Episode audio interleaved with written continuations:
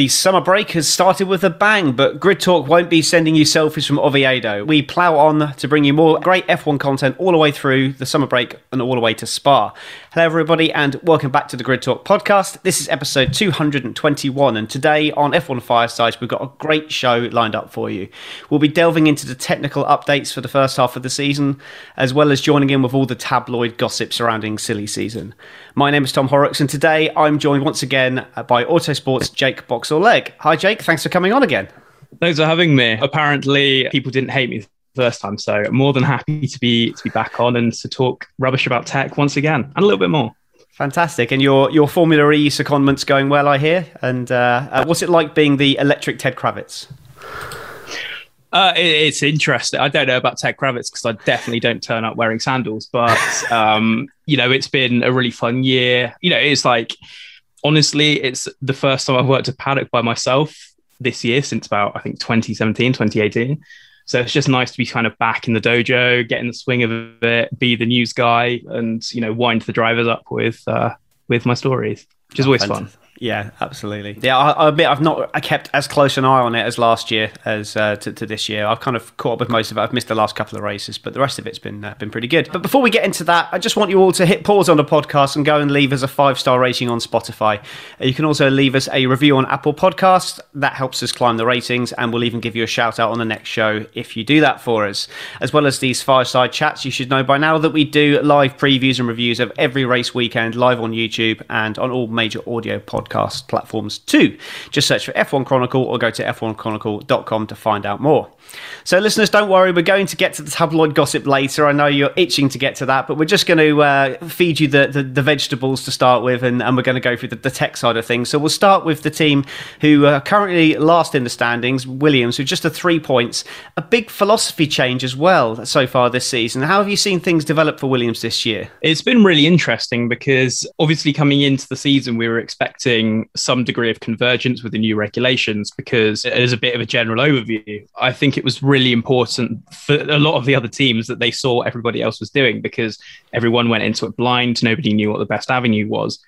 And I think the biggest overall change in philosophy, as you say, has been Williams in that it came to preseason testing in the first few rounds with these very, very small side pods. They almost look like just like little scoops either side, and then they sort of had it, it folded back into this rounded bodywork. It was, and it was a very interesting concept. You can kind of see what they were trying to do with it aerodynamically, and it wasn't too far afield from the uh, what we eventually saw from the Mercedes, which I'm sure we'll get onto in a bit. Mm. I think a lot of that is partly down to what the re- cooling requirement of the Mercedes is, what that you know what the powertrain needs to work, and and how it fits within the car. But then we got to a point later in the season where Williams decided this might not be the best route for us.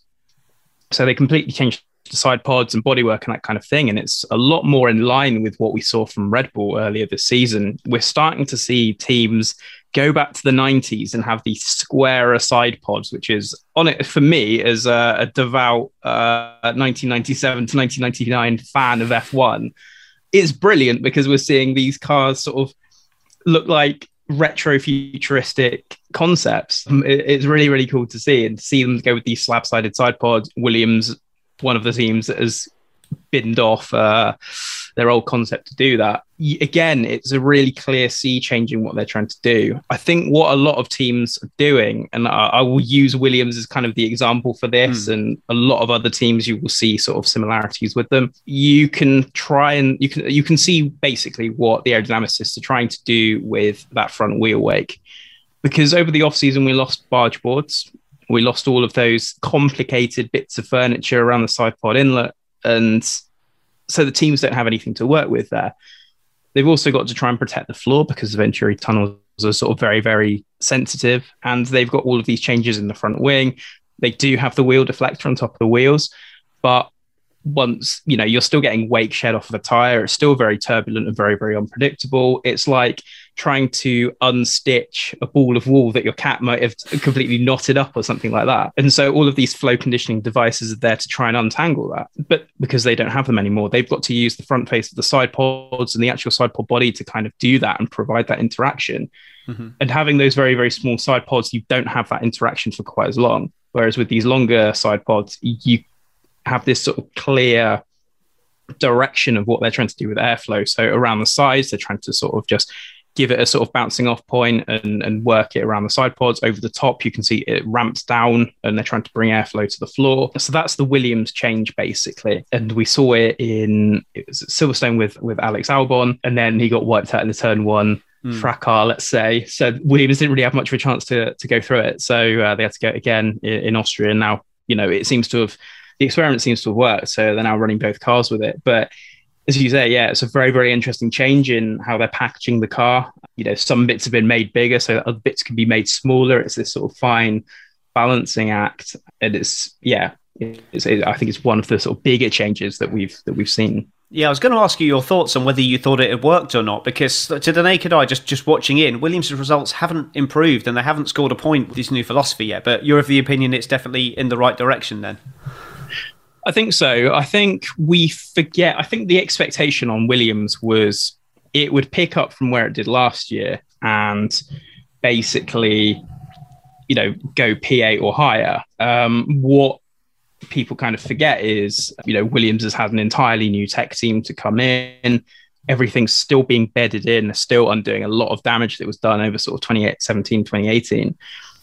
So there's a lot of work they need to do. And the investment is, you know, it's there, but it's not going to provide overnight gains. But it does seem like a step in the right direction. If you look at the time deltas, for example, compared to last year, relative, to, sorry, uh, the first race relative to the front, and now, um, you know, it's you know probably about second that Williams have found over the course of the season. The fact that they're still at the back does kind of identify how far they were behind, but you know, it seemed again, it seems to be going in the right direction. Hmm, it just kind of emphasises what a good job Alex Albon did to get those points in the early part of the season as well.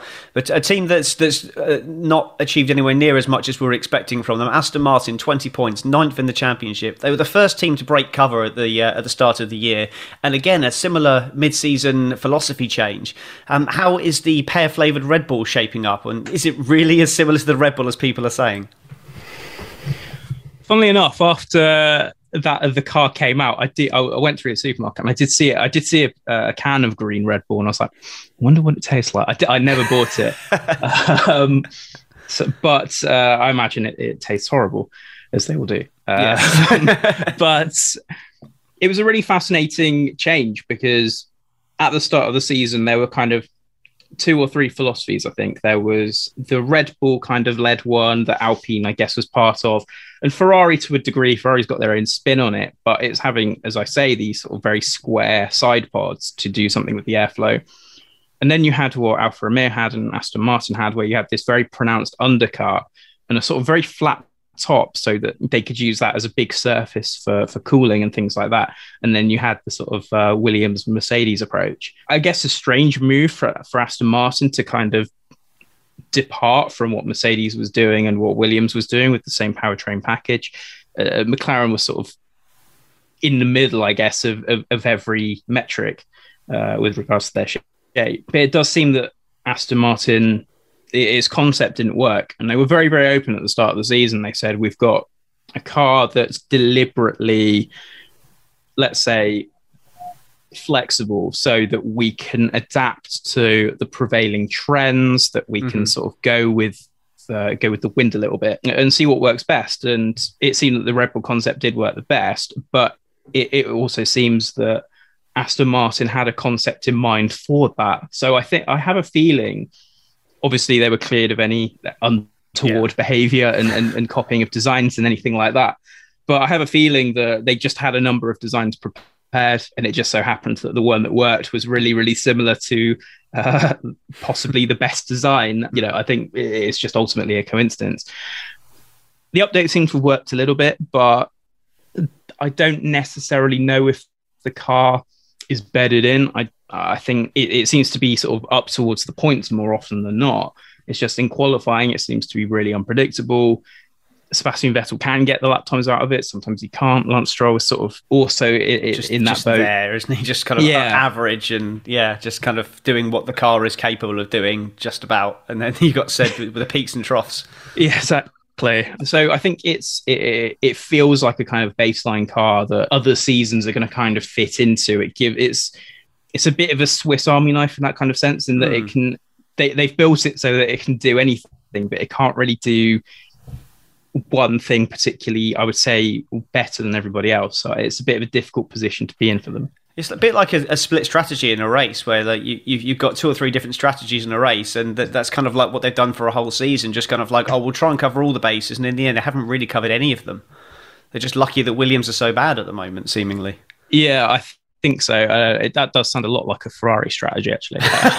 but uh, yeah, it, it's it's been difficult because obviously trying to recover from last year when they had a good baseline car, but the rules changes really hurt them. Aston kind of needs to come back in a big way uh, and make an impact. Just disappointing. Um, things happen, but you know it, it's not where they need to be right now. Moving on to, to eighth place, then AlphaTauri lie eighth in the standings with 27 points. A great looking car, as you kind of expect from a fashion brand, but uh, how can they be so far off Red Bull when they're allegedly this this sister team? And or oh, no, I know there's no kind of transfer of IP or anything like that, but you'd think with similar brains working on the projects, they'd come up with uh, with something at least comparable to the Red Bull. Well, it's really interesting because they started off the season in a really good place, and Pierre Gasly looked on for a good result, and then uh, is, is is power unit packed up in Bahrain. Uh, and they had these reliability issues at the start of the season, but the car looked quick. The problem is it's not moved on. They've brought you know little bits and, and changes and here and there, but nothing up until uh, France at least has really kind of brought the team forward. And it's weird. It's kind of like the antithesis to Haas in that Haas has not really brought anything and they've kind of stayed on a pretty even keel. AlphaTauri sort of brought these little bits and, you know, new front wing and bits and pieces in Imola, um, new floor as well. And then coming up to France with a, a, a bigger upgrade package of, of new floor, new bodywork, that kind of thing to try and get more pace out of the car. It's not a bad car. And, and Pierre Gasly has said, you know, it, it's, it's nice to drive it feels good. It's just not very quick. And they just seem to be really struggling with how to turn it on. I don't know whether it's just got a really narrow operating window or it's just not very quick. We, uh, we don't know at the stage, but it's it's a bit of a curate's egg. It's a, it's an interesting one because there doesn't seem to be sort of any clear, let's say, point that they need to work on other than just finding speed out of it. Mm. And Yuki Tsunoda just five points off Pierre Gasly, whereas this time last year he was being like having his rear end completely handed to him. Do you think this is uh, a, a feature of the car not being as good, or is Tsunoda getting getting closer to, to Pierre Gasly? I think in terms of pace, yeah, he's he's a lot closer. It, he, he, promised a lot in F two. You know, his, one season there, he was very very quick off the pace, and it's you know it's no secret that he's a very quick driver. It's just that discipline he's not really had, and I know that Franz Tost is working working overtime to try and instill that bit of discipline and have him sort of on a, a military schedule almost. Mm. But there still seems to be these just wild mistakes like Canada was it Silverstone that they they came together and, and, and Gasly's maybe his head's dropped a little bit as well because the car's not really there. It's not last year's car, and he's doing like P5, P6 on the grid every weekend. There seems to be just this difficulty in unlocking potential from it, and then that really hurts you on a Sunday as well. For, for those who people who don't think qualifying is important, you know, for, for a team like AlphaTauri, it is. It certainly is. Um, so I, th- I, think it's sort of a little bit of a mix of Tsunoda has improved and a little bit of the car's sort of a little bit of a leveler because it's not it's not great. Yeah, just the sniff of something better definitely does does spur you on. You've only got to look at Fernando Alonso in an F1 car to see that as soon as there's something there, you, you know, then you're, uh, you're you're fighting twice as hard. It seems, even though you think you're pushing all the time. Just that sniff of something better does give you that impetus to push on. But um, someone who definitely would have been very low on motivation last year. Haas they lie seventh in the in the championship with 34 points, which is a massive improvement. But even that, to me, seems a little low considering how much pace they have shown. Just only one upgrade so far this year, from what I can understand. Is that accurate?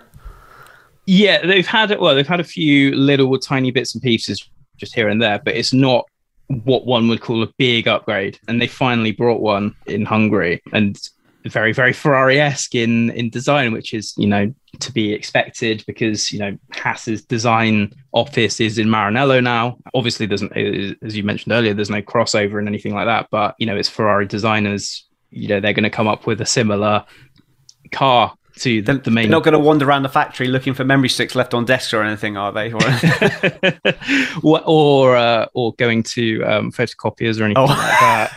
Um, yeah no photocopies in Woking. Yeah, yeah, nothing like that. It is it is interesting. I agree, I completely agree that they should have been more prolific for sure. The car's clearly very good. It turned up at their pre-season testing, and you couldn't really tell because this was pre Magnussen. You couldn't really tell where it was, but you know he spoke very very highly of the car when he came in. It looked good. It's just there have been opportunities there, and it's just not necessarily been taken advantage of. Mick Schumacher has finally got off the off the mark, but there's still loads of occasions this season where he's had chance for points and he's thrown it into the wall or something like that, something hmm. heavy mm. like Saudi or Monaco, Canada. Canada wasn't really his fault, to be fair. But yeah, there's just lots of opportunities that you can point at and say, you know, Haas could be on at least 60 points by now if things had gone the right way. Um, in recent, sorry. So I was just going to say, yeah, and, and, Kevin's not really been uh, blameless in this either, has he? He's made a few a few driver errors and caused a few, well, not caused a few, but been involved in a few pointless accidents. It seems. Yeah, for sure. I, I do wonder if that's kind of rustiness uh, mm. after a year out of F1. I, I, mean, you know, I guess you get a year to play that card, and then next year he won't be able to fall back on that excuse. No, um, but yeah, I, th- I, think the car is clearly very good. There's also been lots of, um, of examples as well in recent rounds with grid penalties. You know, Magnussen qualifying sixth in was it France, and then he had a grid penalty, something like that. He was very, very high up. It's just they, they just haven't had the the luck let's say, and they need a clean weekend and a weekend where both drivers show what the car's capable of. It can be P7, P8 in qualifying easily if they just hit all their marks right mm. and go off and uh, get a nice haul of points. That's what they should be doing each weekend. I just think they're missing a lot of opportunities at the moment. Yeah, I mean, I think there's a lot to be said about that strategy. We have we've seen through F1 through the years this this this constant upgrade train of just update after update coming in. But uh, certainly the uh, the approach that Mercedes went with last year and what has started with this year, just understanding the concept of their cars. There's something to be to be said in that, and just really working with what you've got. And is this something we could maybe see in the future of F1, almost like upgrade transfer windows, effectively, to cut down on costs? Well, I think so. I think you're going to see a lot more of that in coming years as, you know, we've got cost cap and things like that. And I'm surprised that teams have been able to be so prolific this year because they've been so restricted financially. I think there is an element to to trying to understand their car. I do think they're also playing it a little bit safe because back in 2019, for example, that VF19 car was very, very quick off the mark, looked really, really good. Melbourne, really good result. And then everything they did to that car from there on uh, for the rest of the season. Just seemed to make it worse and they didn't know what they were doing with it. Now you know the design team is completely a different setup to what it was back then but i think maybe they're sort of a little bit once bitten twice shy about it. It is interesting to kind of see that. I, do think it's sort of been quite a sort of pragmatic and prudent view of how to develop the car understand it sort of in its entirety before you do something to it. But it does feel like you know playing it safe a little bit, which maybe isn't what Formula One is about. Maybe that's just what they can what they can do with their resource. Yeah, another another big performance gainer we've seen this year is Alfa Romeo up in sixth. The Next team we're going to talk about, 34 points. Uh, another team that's promised a lot at the start of the season, but we haven't really haven't really heard much from in the way of updates either. And and again, another team that seems to have squandered good positions quite a few times. I mean, we were expecting to see Bottas on the podium potentially with the way they started, but um, how have you seen their season and how much have they done? Because visually, that for me, uh, my my very untrained eye, there's not been a huge amount of change on that car. No, there hasn't. There's been, you know, changes to front wings and floors and things like that. Kind of the usual. It's been very conventional with regards to their upgrade, upgrade path, particularly you know when you consider this season, and they're probably the bits that you want to change because they're the bits that you're trying to understand the most. Hmm. So it's not really something that externally you can see a lot of because you know floor stuff you know that's all under the car but it's been a weird season particularly at the start of the season as well they had a lot of clutch issues um, I, I, still don't know whether that was a legacy of the Ferrari powertrain or whether it was a, a an Alfa Romeo or slash Sauber Motorsport kind of mm. thing but it, it does seem to be gone now did ensure that they squandered a few points at the start of the season. Guan Yu Zhou, for example, looked good for points in was it Saudi Arabia, but mm. Clutch issues and then penalties that kind of put him in the cycle of you know falling down the field and then penalties and that kind of thing. It was a bit of a nightmare. But the car, you know, it began the season well. It was the only car that made weight, and every other team was. That's why we got the the, the increase because every other team hadn't. It still, still gives, can't believe they did that. it's yeah, it's. Yeah. I mean, if you're uh, if you if you subscribe to utilitarianism, then you know it's a good thing. But um, it's you know for Alfa Romeo, you know, sure they get the advantage of they have extra three kilograms of where to put their ballast, but it's well, still yeah, it's still not much of an advantage. And it does seem that they've, if you look at Sauber results of old back in the uh, the late nineties and early two thousands, they always started a season off really really well, and then as their resources kind of, I guess, dried up for the year, and everyone else with bigger budgets and bigger teams were able to kind of keep things going.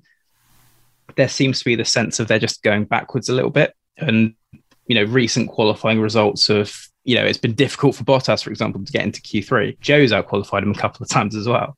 Mm. I hmm. think it Bottas is possibly the best marker on the grid of where a car is. If it's a front runner, he'll be there. If it's midfield, he'll be there. If it's at the back, he'll be there. And so I think you just have to look at his performances and his results and how things are going. And you know that car is sliding back to the cusp of the points, but not actually getting within them at the moment, which is a bit disappointing, I think. Yeah, it was, it was, again another another guy you were hoping to see another sort of Hamilton Verstappen Bottas podium at some point in the season. It looked like it could have actually happened, but uh, but alas, uh, nothing so far. It's my beloved McLaren in, in fifth place now with uh, 95 points. Clearly not as competitive as last year, but claiming not to be doing much more in the way of upgrades as well due to the uh, the the budget cap. How have you seen seen them? I mean, have they even brought much to the car? I know they had issues at the start of the season, but um, uh, again beyond that, and I, are they going for a similar technique as Haas, as just trying to understand the concept they've got? They have had a few big updates over the season. Just visually, it's not been so different. There's been a lot of floor stuff. They have, have recently had sort of quite a big bodywork change. I think in, I think it was Silverstone. It might have been France. I can't remember off the top of my head. But it was, there does seem to be this sort of continuous change. But I don't think they're going to try and do too much more but compared to where they started the season, it has been night and day for McLaren at the start of the season was so poor, couldn't even string three or four laps together in preseason testing because the brakes in Bahrain just weren't, you know, providing the stopping power they needed. And that carried through to the race and they finished what 14th and 15th. For for Norris to then get a podium shortly after, that's you know, that's that's a big turnaround. And they're just slowly getting back to where they should be. The new upgrade now, it looks like it's put McLaren sort of firmly in the top 10 rather than sort of trickling in and out of it. Well, Norris in the top 10. yeah, we'll, we'll, talk about that. Yeah, I'm sure we will. um, but um, I, it, there has been a, a, few, you know, a few changes, but I do think they're sort of trying to understand, I guess, where they went wrong this season, if anything, to, to get it right for next year. It is probably no secret that the Mercedes isn't the potent power unit that it once was. It's probably on a par with maybe the Honda. Um, so they don't have that massive advantage to fall back on. The car has been good uh, at times, but it does seem to be very dependent on the circuit. So I think we kind of have to wait and see over Belgium and Zandvoort and Monza, whatever the next rounds are. Be too many of them. um, how how McLaren pans out, how those new upgrades have worked. Um, and if they can repeat their heroics at Monza this year, um, it might be a little bit doubtful, but you know we we can but hope. That that'd be, that'd be nice. Is it a good thing or a bad thing? Do you think that with with finding teams are, are running out of money so so early in the season there, and, and teams like McLaren are, are having to halt their development, which is when, when you've got other teams that, that just seem to just keep, as you say earlier, just reeling them up. Is that a good thing or a, or a bad thing for, for Formula One? Or? I think it's a classic uh, management resource allocation exercise. Okay. Um, you've got all of these management types coming in with their Prince 2 diagrams of how do I allocate this resource, like or this kind of budget, that kind of thing. And it's something that they're all they're all very bright people. They all should be able to do it. They all should be able to budget for repairs and that kind of thing. Say X crashes a year will cost X amount in repair damage. I'm pretty sure Haas has wiped that out already this season through Mr. Schumacher but you know it's something that they should be on top of you know it's it's basic is, what they teach you in first year of a, an engineering course at university. And Formula One is populated full of engineers, so they should all know how to do it. I think people have just created a problem for themselves sometimes where they've maybe put too much money on the wrong thing. It's where you sort of put all your chips basically, and you know if you run out, you're getting thrown out of the casino. But yeah, it's it's basically where you what gives you the most bang for your buck. Basically, that's what all the teams should be striving to to work towards. Some teams will get it right this year and maybe get it wrong next year. Because they've backed the wrong horse. I think it's it's basically yeah, it's an interesting. I think it's an interesting side plot to be honest with you, and I quite like it because it does reward those who maybe think outside the box a little bit and come up with a scenario hmm. and you know you've either it, you've either got to back it or you haven't. It's no sort of halfway house really. If only Eddie Jordan was still around, could, uh, I think he would really thrive in this generation of Formula One car. I think you, would see a, you see a lot of uh, a lot of um, great updates from and just you know just that that that cost justification thing that Eddie Jordan did so well. Running I, on they wouldn't even budget. be they wouldn't even be running to the cap. Uh, I think I think he'd probably do, probably try and do it on half, and uh, he would have asked uh, all of his commercial guys to sell every inch of space on that car, which he notoriously did so well. Yeah, absolutely. But um, moving on then to fourth place in on 99 points, Alpine. Uh, looks like they've had a pretty good car all season. It's been very, very quick, and there's been there's been times when it's been clearly the, the third fastest car, especially in the early part of the season. But other times it's uh, it's been further further back down the grid. But how's it all going for Alpine for you? what have, what have they brought to the table for innovation? Well, Alpine is uh, it's a strange team because it never seems to be very consistent. You know, I think they're probably, if you look at sort of relative on pace, they're probably with McLaren, but they're having the higher heights, but I guess the lower lows as well, Bahrain excluded. It's been interesting because Alpine is sort of, it's very similar in design to what Red Bull has done, and it's been like that since the start of the season. Um, with regards to sidepod design, with regards to kind of nose front wing design, all of that kind of thing. Um, they can sort of plow their own furrow because they're the only team that are using the Renault powertrains, so they can sort of package it to the way well the the engine team can package it to the way the yeah the the race team needs. They just kind of seem to be there or thereabouts, and not really challenging for wins at the moment. Fernando Alonso had a great uh, qualifying performance in Canada. Um, but you know, he still wasn't really in, in the factor for the win. There just seems to be sort of there doesn't seem to be that sort of final something extra from the hmm. team. I think it's fair to say. You know, they're on they're on P4, P5, but there just doesn't seem to be that extra push to get into the top three, let's say. And it's really, really, really strange. And technically, they seem to be very kind of reactive to what the other teams are doing with regards to you know let, us use sidepod design as an idea again as an example again they went for that sort of red bull style philosophy and then they did something a little bit kind of similar with by creating a channel on top of the sidepods kind of like ferrari did mm. but it's still a sort of halfway between ferrari and red bull design and it seems to be you know just talking out uh, about it sort of outwardly this sort of desire to sort of sit in the middle and maybe sort of try and catch you know good results here and there and and, and try and be that consistent force but they're just not managing it at the moment so yeah it just seems to be like it, it's really hard to talk about Alpine because yeah. um, they're just kind of there yeah, I do often wonder why people are fans of Alpine. I, I, I don't, it, it, no, no, no kind of criticism of, of, the team themselves, but they just always just seem to be like they're, a manufacturer, but they're not. You know, they, they seem to have they, they they're a they're a big outfit, but they don't have the big budget that comes with the big outfit. And if you think back to 2018, they were fourth in 2018, and they're still on this this trajectory, this five year plan that's been going on for about 10 years, and they're exactly where they were back in 2018. So it's it's kind of it's just a bit of an odd one, really, for Alpine.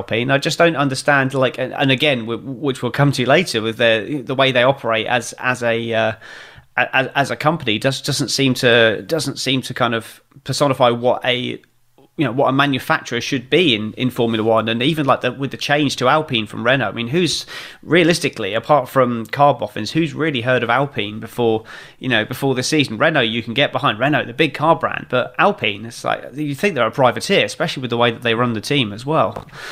But um... it's, it's, it's, I think in terms of their team, uh, there has been a sort of lot of management changes in the last few years, and it just doesn't seem to have that continuity. And I think that's where they struggle. And they just seem to be getting on to, you know, they'll go up to P4 and then they'll have another change and they'll drop down the field again because someone else wants to do it a different way and they want to bring their own tech people in and new tech people, new concepts. And it just seems to be the sort of same thing over and over again. Uh, it's kind mm. of like Groundhog Day in a team. Yeah. And uh, so moving on to the, the current champions, Mercedes, third place in the constructors at the moment with 304 points. We saw just how bad things could go wrong initially. Uh, but they're now firmly seen to be competitive, or do you think that's more just reliability, and, or is that concept just finally paying dividends? Well, I think it's, it's, I'm amazed that this is the first time I've said this word on this po- this tech podcast. They've got on top of their porpoising. Um, hey. So anyone that was had a bingo card out, you can now drink. Uh, mm-hmm. You can mm-hmm. now dab your dibber on the bingo card, uh, whatever you do. Um, it's it's that's the Mercedes is the team I think that struggled most with it.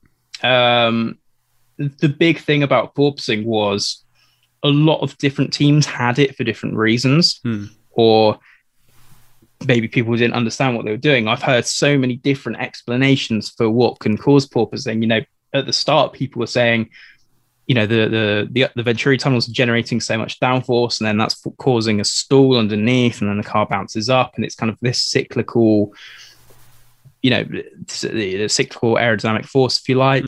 But I've spoken to aerodynamicists since, and they say it's not a function of that. It's because the car is moving at the car's the sorry, the airflow is passing underneath the car at its he frequency, which is around five hertz.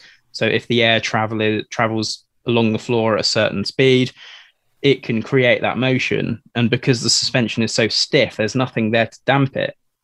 So I'm still not 100% sure what's caused it, but the team seem to have fixed it. So that's good. And Mercedes spent so much time and effort. And I think this is another sort of side plot of this season as well. We spoke about resource management and when to bring updates and that kind of thing the teams that were on top of that at the beginning could just bring updates for performance. They didn't have to spend a load of time trying to dial out the porpoising with different things. And so they get to the end of it and they're like, we finally got rid of it. we don't have anything left to find performance with. Hmm. Mercedes seems to have been able to kind of weather the storm and now now they're on the performance updates. Now they're they're, they're getting on the juice, which is I think a good thing.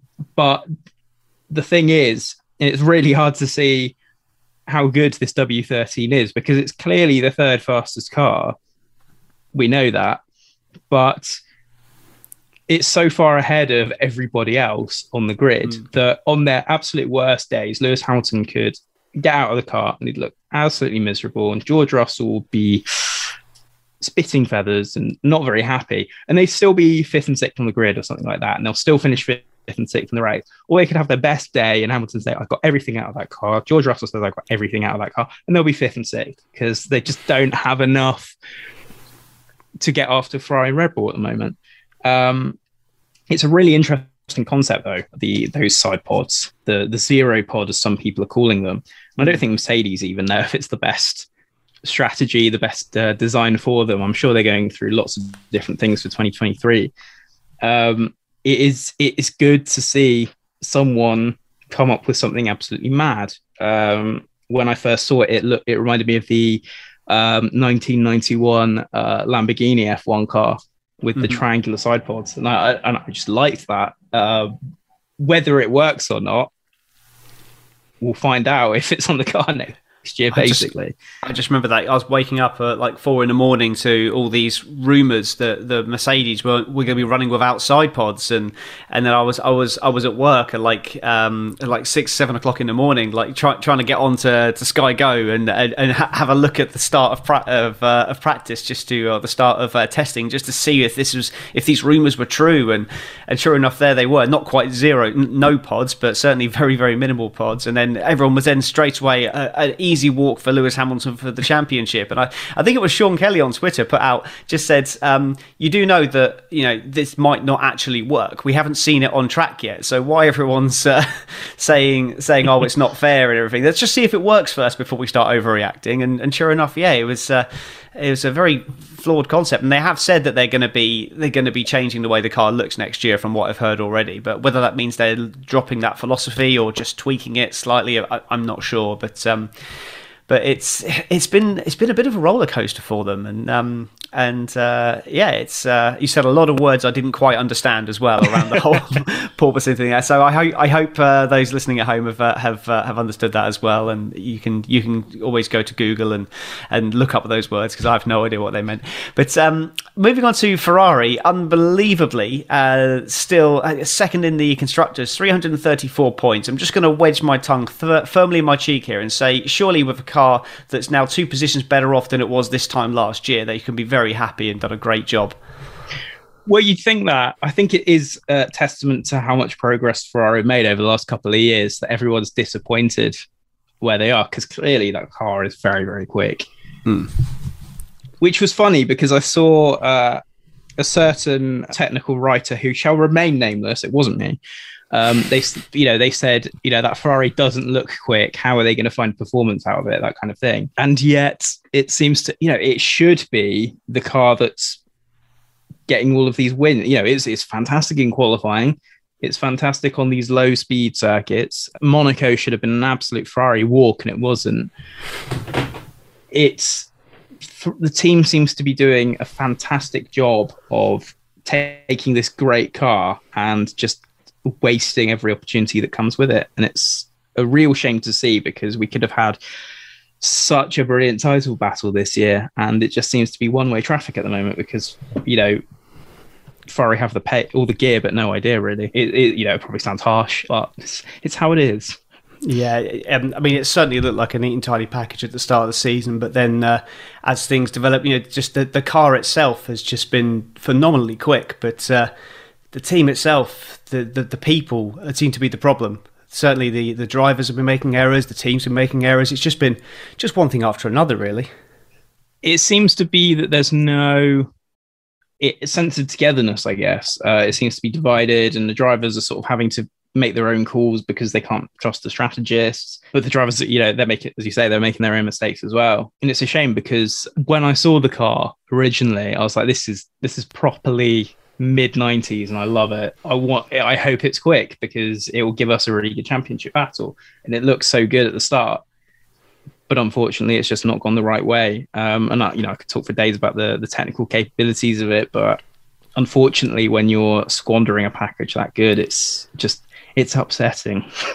Yeah, I've heard a few people say give Mercedes that car and we've got a cracking championship on our hands, and uh, I, I, completely agree with that. It's uh, it's been a it's just been one calamity after another, and uh, we can just sit here and bag on Ferrari all we want, but uh, but it's not really going to change anything. But uh, I just I can't see this championship actually leading to anything in the second half of the season, unfortunately, and and part of me kind of the the um I don't know it's it's it's weird to say. A, a, part of me kind of wants it to get worse because it would just be hilarious to see Mercedes overtake Ferrari with the package that they've had but I, but equally as well I, I, kind of I feel bad for for Leclerc and Sainz as well. Sainz one of my favorite drivers and and I massive respect for Leclerc's ability and he's just having a championship taken away from him at the moment and certainly not a guaranteed championship but certainly a fight for a championship is being just ripped away from him and and it's and it's Ferrari's fault and um, it's it's the people more than more than the uh, you know the the car itself. The car is phenomenal. They've done an amazing job with that car, but but yeah, it's just it's just embarrassing. But um, I promise there'll be no more Ferrari negativity. but we'll move on to, to Red Bull then. The car, you know, rightly or wrongly, 431 points. Max Verstappen 80 points clear in the in the championship. And uh, and with just more and more streams of updates coming, uh, where do they go from here? Because you know, I mean, I suppose they've got to try and get at least ninety points ahead because Christian Horner said they're going to be missing three races because of the budget cap. So, you know, surely, where do they go from here? Well, as much as we like to rip on Ferrari, um, that's not to say that Red Bull hasn't done a fantastic job because they absolutely have. And uh, this year's RB18 is a neat, tidy package. It just out out of the box. They got it open kick the car out of the door, and it just seemed to work really, really well. Honda's done a fantastic job with that Red Bull powertrains engine. It and as you say, all of these streams of updates are coming. Red Bull had a very clear concept in mind when it was developing this car, and it seems to have kind of been the right horse to back. And sure, they've had to make a few changes here and there, but it just seems to be a really good all rounder with massive top line pace. And as I say, you know, that that that engine is is something else um, compared to everybody else. And it just, and the car as well seems to have sort of been built around that pace, and it's very very interesting to kind of see the parallels. Uh, well, not not parallels as such, but um, the, the, opposite in the mm. Red Bull for so many years was this force that was fantastic in the corners, but through the speed trap, it was usually one of the lowest teams whereas now it's you know it's absolutely the quickest team on the straights but it seems to have been able to pair that with performance everywhere else. And and that's great. It shows that you can as much as you have to compromise in f1 you really can do it all. And i think you know max verstappen as well year after you know he's he's won the title now it just seems to have been the sort of pressure off his shoulders and he's just he's just better this year, 100% better. And, you know, maybe it's because he's not got someone fighting him for track space every weekend, but it just seems to be, you know, if you were describing him as a footballer, he'd be an absolute Rolls Royce. Uh, he just seems to be calm, uh, collected, and just doing everything that he needs to every single weekend. And that's winning him the title as, as much as the Ferrari uh, mess ups. Yeah, and as well, he seems to be pairing that kind of explosivity to uh, to just this mature performance as well. He's kind of like, for me, now sh- showing my age here, he kind of he's kind of um, Ruud van Nistelrooy meets Dennis Bergkamp now. So he, he just seems to be this like this complete finished article. And uh, for certainly, I, have I've been a, a critic of of Verstappen. I do think part of what he's we've seen from him this year has been down to the fact that he hasn't got um, he's not really in a championship fight, which seems odd to say considering he's leading the championship. But he's uh, he's not really had to fight, and that early part of the season where he didn't, you know, he wasn't fighting hard with Charles. He didn't need to at that point because it was so early in the season. If it was a tighter championship battle, we may see something different. But it's he certainly has kind of. I mean, this might prove to him that he doesn't need to be the win or bin driver. He can be that mature driver, and you know, it, that's a it's a daunting prospect for Formula One that you know Verstappen might be maturing. And if that's the case, we might see another Michael Schumacher situation or Lewis Hamilton situation of recent years. But it's normally about now. I would I would ask for your predictions for the uh, um, for the drivers' championship. But uh, I, instead, I think I'm going to ask what race is it going to be wrapped up in? Because I'm pretty sure you're going to say it's Verstappen winning the championship. uh, question. Uh, what have we got left? I don't think it'll be the won't be the next three. I think Japan is the earliest he can do it. I think. Okay. Well, we've got left. Brazil is Brazil a good shout? Maybe I, I don't I don't know what the calendar is. Let me have a look.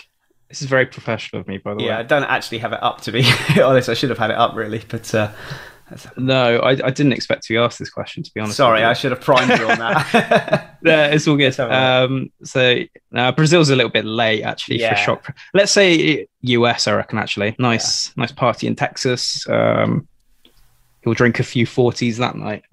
yeah. I was thinking something similar. I think Japan might be a little too soon. I think Japan is when he can win it if he wins every race and Leclerc finishes second. I think that's that's where he can do it based on that because he can win it early. I'm sure he can win it a lot earlier than Japan if uh, because that's only because he's he's got nearly a three race gap now, and Japan is is the fifth from last race. So yeah, I, I think it's going to be I think it's going to be Japan. I'm going to go with Japan. I think it's going to be it's going to get worse for Ferrari before it gets better. So that's that's my prediction. But uh, we'll move on to the the tabloid gossip now. This is what uh, um, a lot of people want to hear. So it's um, Fernando Alonso dropped the dropped the hand grenade in the uh, in the uh, in the room and then went off doing selfies in Oviedo, and uh, he's definitely turned El Plan into El Pain this summer. Um, what's your uh, what's your opinion on the moves? And you know, first of all, with um, with Vettel's retirement, and then the shock the shock move for Alonso. Is it good? Is it bad? Is it is it just money? I think. Well, let's let's start. I guess let's start with Vettel. Um, it, when I said Aston Martin needs something big this year, I think it needs something big as well to keep Vettel interested as well, hmm. because he's clearly a man that's got a lot of. You know, as, as, he said in his in his exit video, if you like, you know, he, he's he's got a young family and he wants to be there for them. And I think we're looking at maybe 23, 24 races next year. And that's a massive time commitment. And you don't want really want to be away from your family that long. um, especially you know at, at his point in his career. But also just considering the performance of the car, Aston Martin sort of it's still in its kind of infancy of having all of this money and working out what to do with it. And I just I think Vettel's just kind of lost the love for it, let's say, and he wants to go and do other things. And you know, he's he's got a lot of uh, humanitarian causes that he wants to to, to work on, and, and global issues as well that he wants to to raise awareness of. And I think he's just kind of from that kind of perspective, just outgrown F1 for a little bit, for a bit now. And um, I think it's it's the right call for him. Um, you know, sticking with Aston Martin and, and, and it's tough to see where that would go for him. So yeah, I think it's definitely the right call. Um, I don't know if he realised how much of a knock-on impact it would have, um, but he's you know he's he's he's really sort of thrown a spanner in the works with his call. For Alonso, I think a lot of it was down to the fact that even though he's in his 40s now, he still wants to keep going and he, he feels competitive. And I think that's the main thing. And he feels that he can still do the job. He can still race in Formula One and still feels that he's one of the best in the game. Alpine was wasn't willing to kind of give him anything beyond a one year deal because obviously also they thought uh, they have Piastri in the wings and he's the, the, you know the next big hope and you know they didn't want to have uh, Alonso around and blocking a blocking a space basically. So Fernando took his future into his own hands. Whether you think it's a sort of classic Alonso driver market blunder where he's joined a really uncompetitive team, we'll have to wait and see. It kind of looks like that on the face of it, but I think he just wanted to keep going, and maybe he buys into the project maybe he's been given a very a, a huge war chest to to tempt mm-hmm. him there. I think it's start, a little start his own IndyCar team to win the 500 in a couple of years. well, well, we'll see. We'll see. We'll see. Mm. Um, I think he wasn't. He didn't like the idea of sort of being pensioned off to Alpine's LMDH project or whatever. Whenever that's going to happen, I don't think he liked that. I think he wanted to stay in Formula One and can and continue to show something. And sure, I'm sure the money would have been a, a nice sort of sweetener for him, but ultimately he wanted to stay around for a couple more years than just 2023. I think the company car probably paid some uh, some uh, some um, definite uh, sway in that decision as well. I wouldn't mind just going back to Vettel quickly because I heard a rumor. Uh, I don't know how serious it was about, uh, and you're a perfect person to ask this about Vettel to DS Techeetah uh, in replace of Jev. Is that something that you could see happening, or or is that is that a bit wild? That I doubt that will happen. I can explain why. It's it's it will pour a lot of cold water on it. So basically, uh, a couple of months ago, the DS Techeetah team principal Thomas Chevaucher did say, you know, if Sebastian wanted to test the Formula E car with us, we'd be happy to sort of let that happen. But you know that's uh, you know if you're testing somebody you'd love to have someone in in your car and get the free marketing out of it. You know it's i think it's just sort of like an open opportunity. But equally there's some sort of movements going on in the background of formula e where ds and Techeetah don't look like they'll be sort of continuing together. Ds is yeah. going on to join uh going to tie up with dragon. That's the that's the idea. Techeetah therefore has to kind of do its own thing. I don't think it would have the money to to hire vettel uh, as an independent so I think unlikely. Yeah, I, th- I think very, very unlikely that Vettel will will be racing anything yeah. next year. So not even just Formula E in general, not even uh, like not not the new McLaren team or anything like that.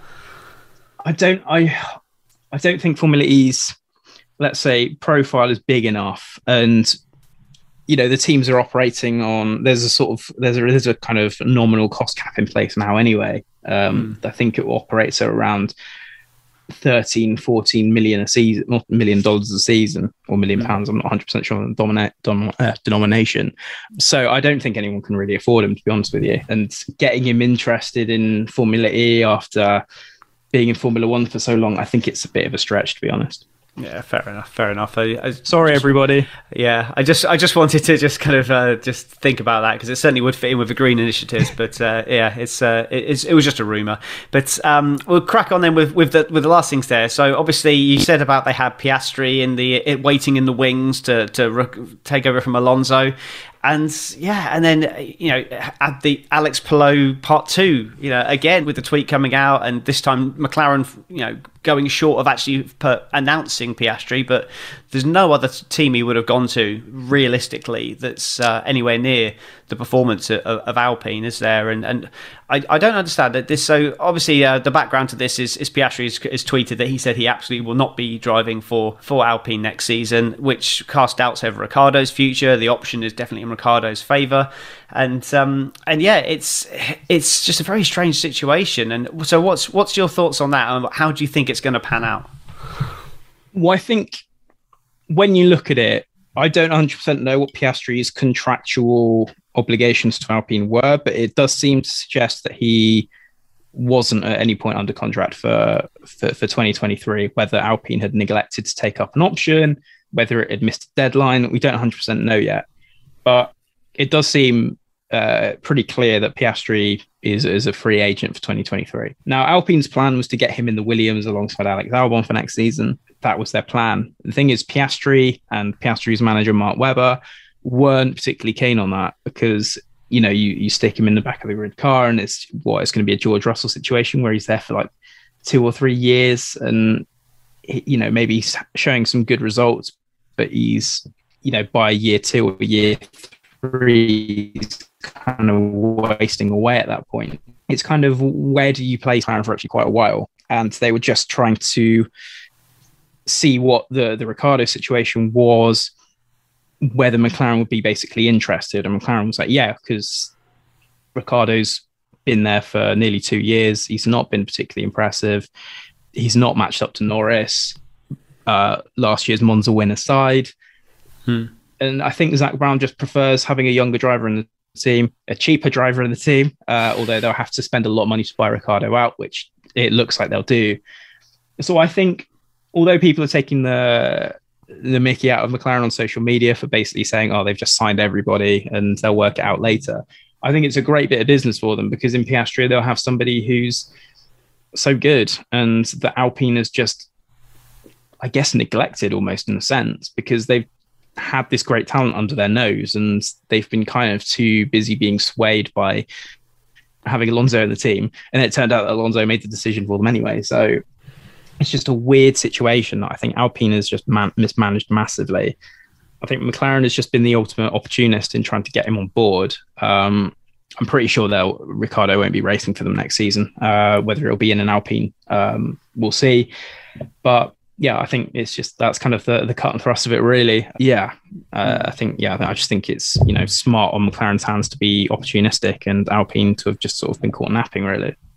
Yeah, I don't think it's anything to do with Alonso's great friend Mark Webber. Has he? Uh, have, have, they been working together to bring down Alpine from the inside? I have heard that one. Uh, um, I mean, it would be you know, because obviously I uh, Vettel and Webber are old teammates as well. They didn't like each other at the time, but they get on fantastically now. Mm. You know, it could be just this great orchestrated. Um, you know, movement to get Piastri in an F1 seat. You know, stranger things have happened. I think there's sort of one thing about this that irks me. I think I've seen a lot of sort of comment, and I know it's it's what I get for looking at social media, but there have been a lot of people that have taken it person, taken this personally, and they're you know big Ricciardo fans and that kind of thing. And it's like, well, ultimately, he's not been performing, and if you're a, a, manager of a football team and your you know your star striker's not performing, you bench him. You you know you don't put him in the squad and you give someone else a run.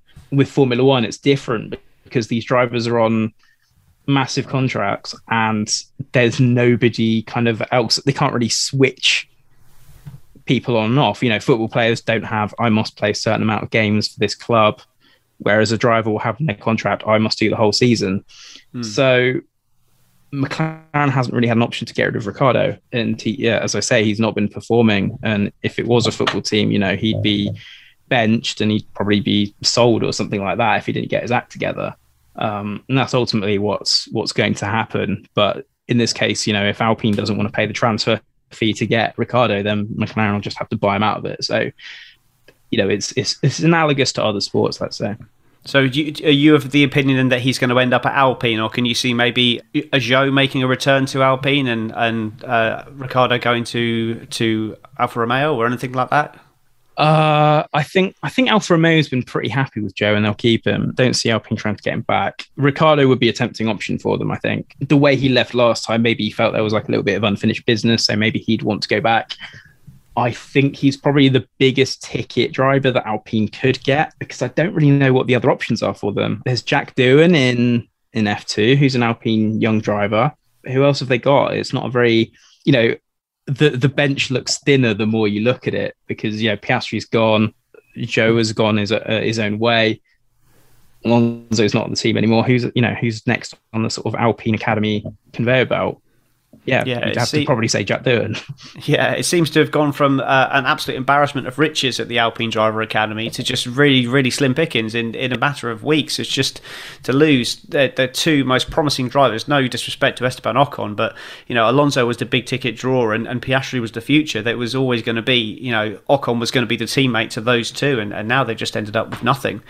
But I think we we're going to have to wrap it up there because we've pretty much gone gone over already. But I'll just ask you, what's your um, everyone at home? What's your thoughts on to, on topics we've discussed today? Let us know your opinions, and we do read all of them, and we love a good debate. Just keep it nice and friendly and jovial. You can follow us on Twitter at F1 Chronicle, and I'm F- at Tom Horrocks F1 if you want to follow me. Jake, where can people hear and read more from you? Uh, they can sign up for an Autosport Plus subscription. Uh, nice plug, nice plug, nice plug. yeah, so you can follow, you know, Autosport and Autosport Live throughout the weekend if you want the updates from all the races as they happen. And I'm uh, at JBL Autosport on Twitter if you want to follow me for motorsport-based rubbish. I usually post. And I do recommend listening to uh, to the Autosport podcast as well. They've got a great range of podcasts out there and covers all kinds of motorsport. So I, I recommend that as well. Uh, thank you very much to you, Jake, and thank you to our audience as well. We will be back very soon with more mid season content, and we look forward to seeing you then. Goodbye for now.